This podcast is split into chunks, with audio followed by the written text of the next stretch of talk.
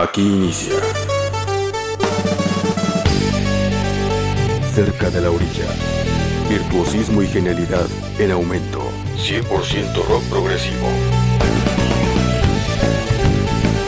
Progresión constante nota a nota. Cerca de la orilla. 100% rock progresivo. Iniciamos.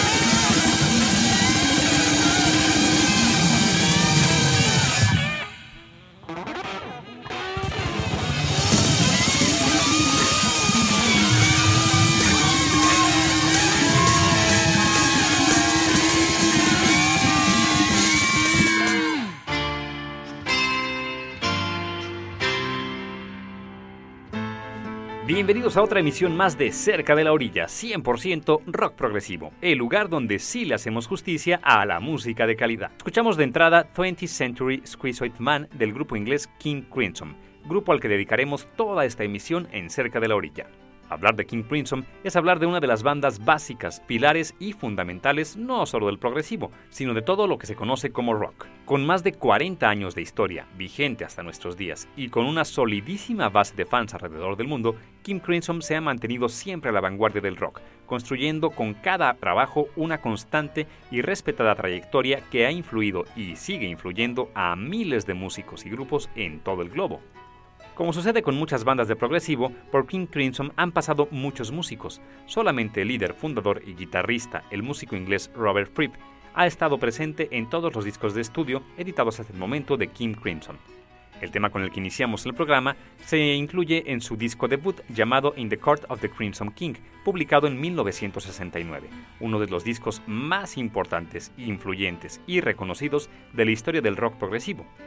La formación por aquellos tiempos eran Ian McDonald en instrumentos de viento y teclados, Michael Giles en batería, Robert Fripp en guitarra, la colaboración de Peter Sinfield en la elaboración de las letras, así como Greg Lake en bajo y voz, quien poco después dejaría la banda para fundar otra banda pilar del progresivo conocida como Emerson, Lake and Palmer.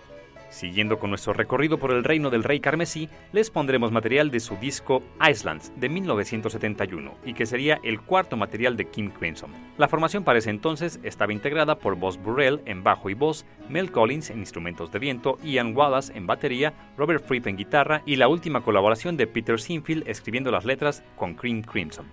De este trabajo escucharemos el tema Sailor's Tale.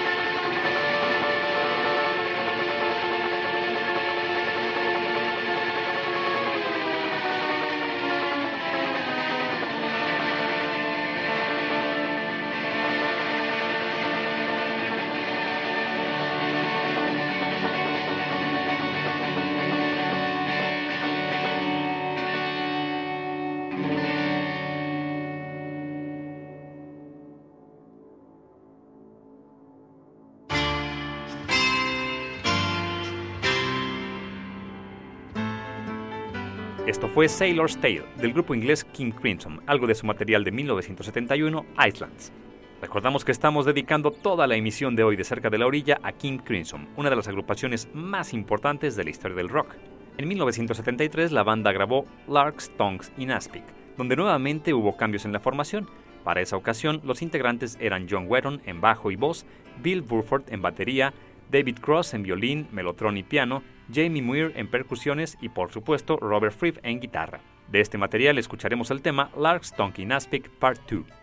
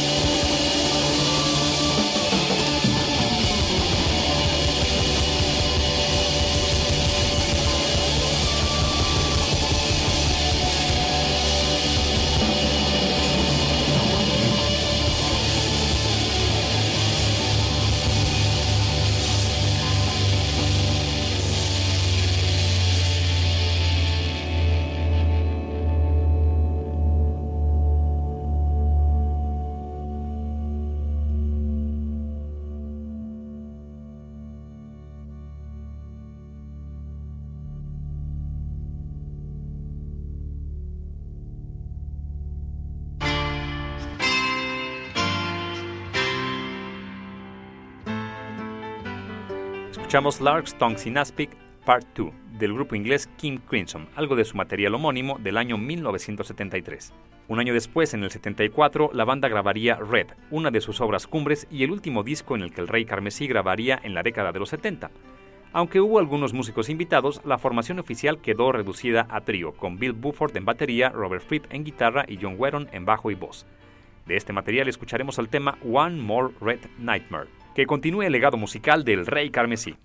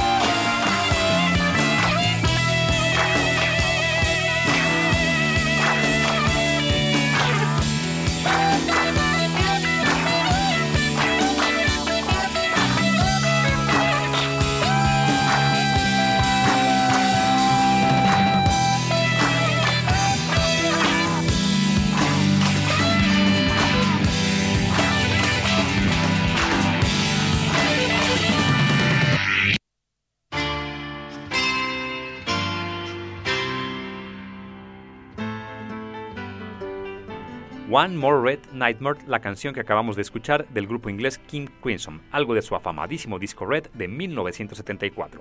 Así cerramos este primer bloque en Cerca de la Orilla. Les esperamos en el siguiente con más excelente material de King Crimson.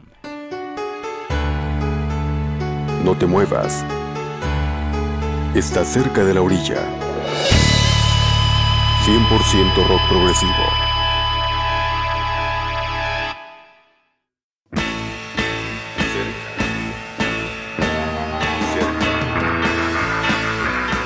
100% rock progresivo. Estás cerca de la orilla. Okay.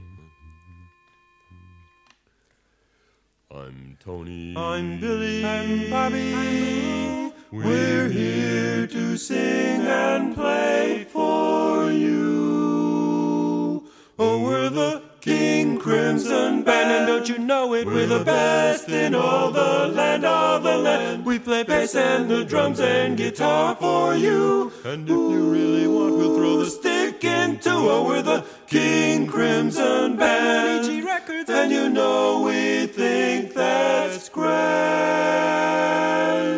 So settle back to have some fun and tap your foot in 21.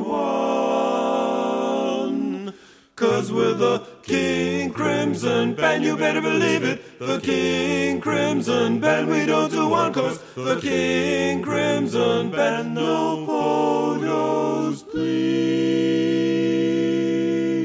Cause we're the King Crimson Band, we don't do 21st century schizoid man.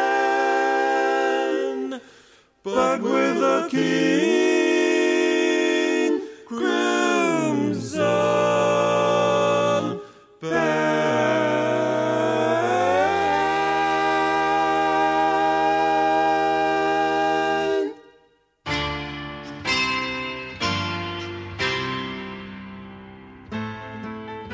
Estamos de regreso en Cerca de la Orilla, 100% rock progresivo. Hoy con una emisión dedicada a King Crimson. Lo que acabamos de escuchar fue la rola The King Crimson Barber Shop, una cómica pieza vocal que pueden encontrar en la reedición del disco Tree of a Perfect Pair del año 2001, donde se agregaron seis canciones nuevas al álbum original de 1984. Durante la década de los 80, King Crimson grabó tres discos de estudio, y contrario a lo que ocurría en los 70, estos tres discos sí se grabaron con la misma alineación, la cual estuvo conformada por Tony Levine en bajo, Bill Buford en batería y, por supuesto, el inamovible Robert Fripp en guitarras, así como Adrian Belew en segunda guitarra y voz. Dos músicos ingleses y dos músicos estadounidenses, por lo que King Crimson podía decir que de ser una banda propiamente inglesa pasó a convertirse en una banda multinacional. Por cierto, el señor Adrian Belew Aparte de su gran talento musical, también es un reconocido productor de discos, entre los que se incluye nada más y nada menos que las producciones de los álbumes Símbolos y El Silencio, de los conocidos grupos mexicanos Santa Sabina y Caifanes, respectivamente. Así entonces les dejamos ahora con material de King Crimson de los años 80. Esto es con la canción Elephant Talk, del disco Discipline del año 1981.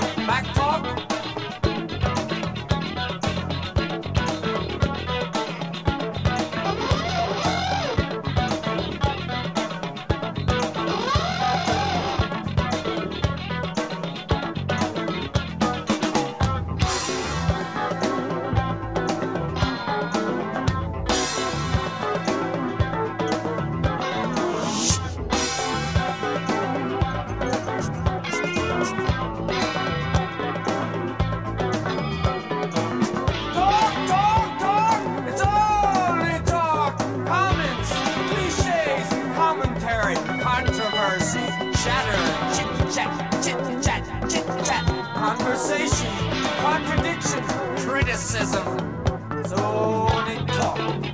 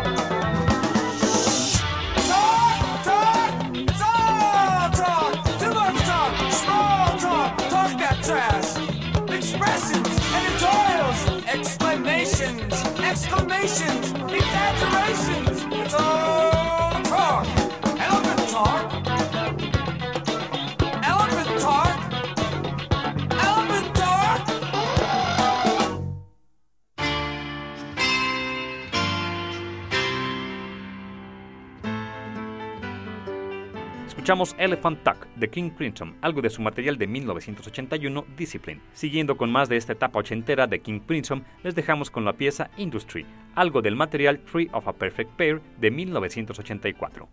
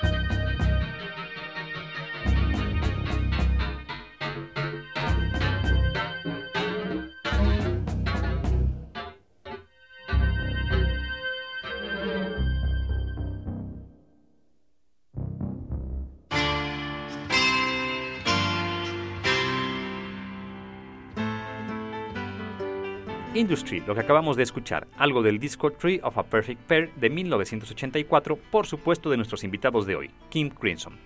Aprovechamos para saludar a nuestros amigos de Claves del Sur, allá en Argentina, quienes retransmiten cerca de la orilla, haciendo resonar el buen progresivo en el sur del continente. Recuerden que además nos pueden encontrar en el sitio web rockprogresivoradio.com.ar, lugar que agrupa a los programas de progresivo de habla hispana.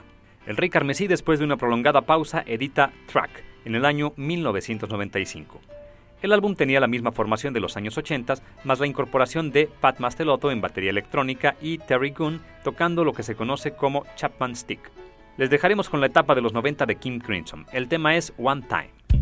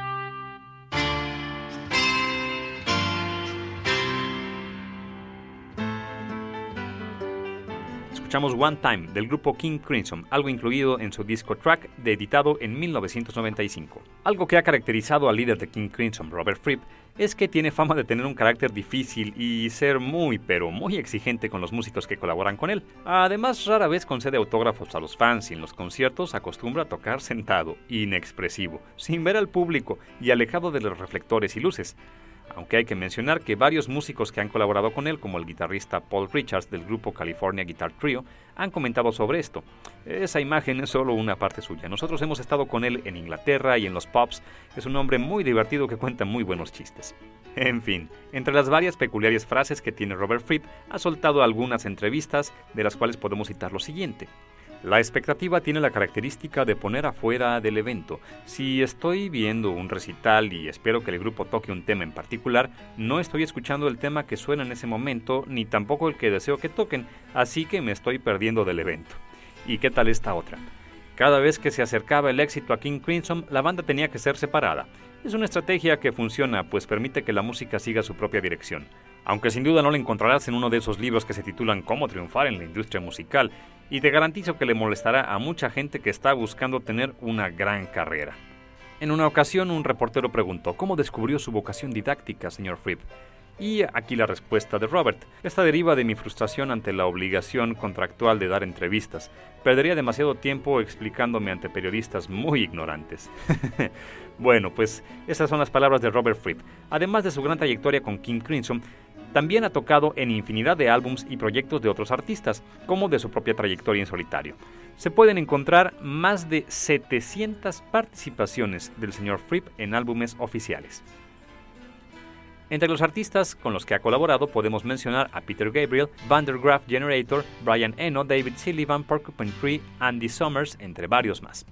Además, este excéntrico guitarrista es conocido por sus innovaciones en el campo auditivo, con lo que se conoce como Fibertronics o Soundscapes, que es de manera resumida y sin entrar en detalles técnicos, algo así como la repetición electromagnética o puramente electrónica de ejecuciones o fragmentos sonoros, interactivos o aleatorios en forma de ciclo. También Robert Fripp se ha destacado en el campo de la educación musical, ya que desde mediados de los 80 da un seminario de música conocidos como Guitar Craft, que persiguen tres objetivos. Número uno, un camino para desarrollar una relación con la guitarra. Número dos, un camino para desarrollar una relación con la música y número 3, un camino para desarrollar una relación con nosotros mismos. Pues bien, con esto se podrán dar una idea de la peculiar forma de ser del señor Robert Fripp, uno de los más grandes músicos que ha dado el rock en toda su historia. El último disco de King Crimson grabado hasta el momento es The Power to Believe, editado en el 2003. La formación para ese material estuvo integrada por Terry Goon en War Guitar, Pat Mastelotto en batería y por supuesto Robert Fripp en guitarra, así como Adrian Belew en segunda guitarra y voz. De este material escucharemos The Power to Believe Part 1 a capella, seguida inmediatamente de Level 5. She carries me through days of apathy. She washes over me. She saved my life in a manner of speaking. When she gave me back the power to believe.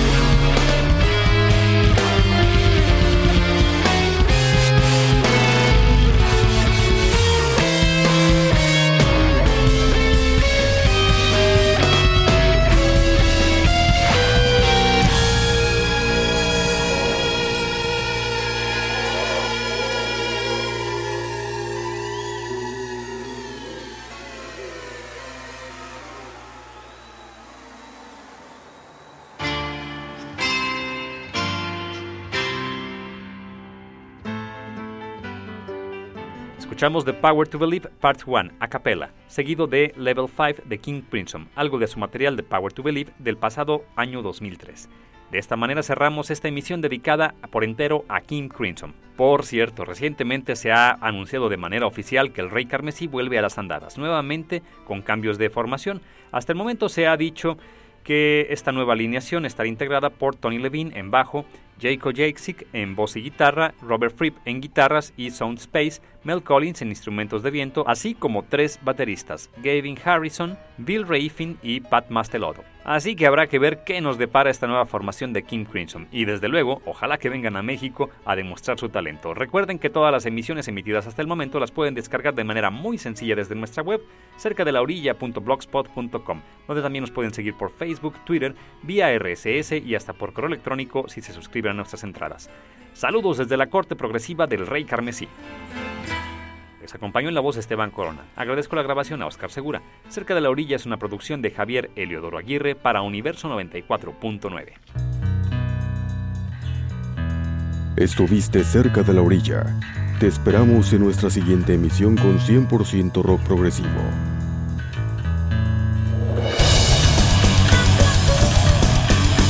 Por hoy concluye nuestro recorrido. Te esperamos en la próxima emisión con 100% rock progresivo cerca de la orilla.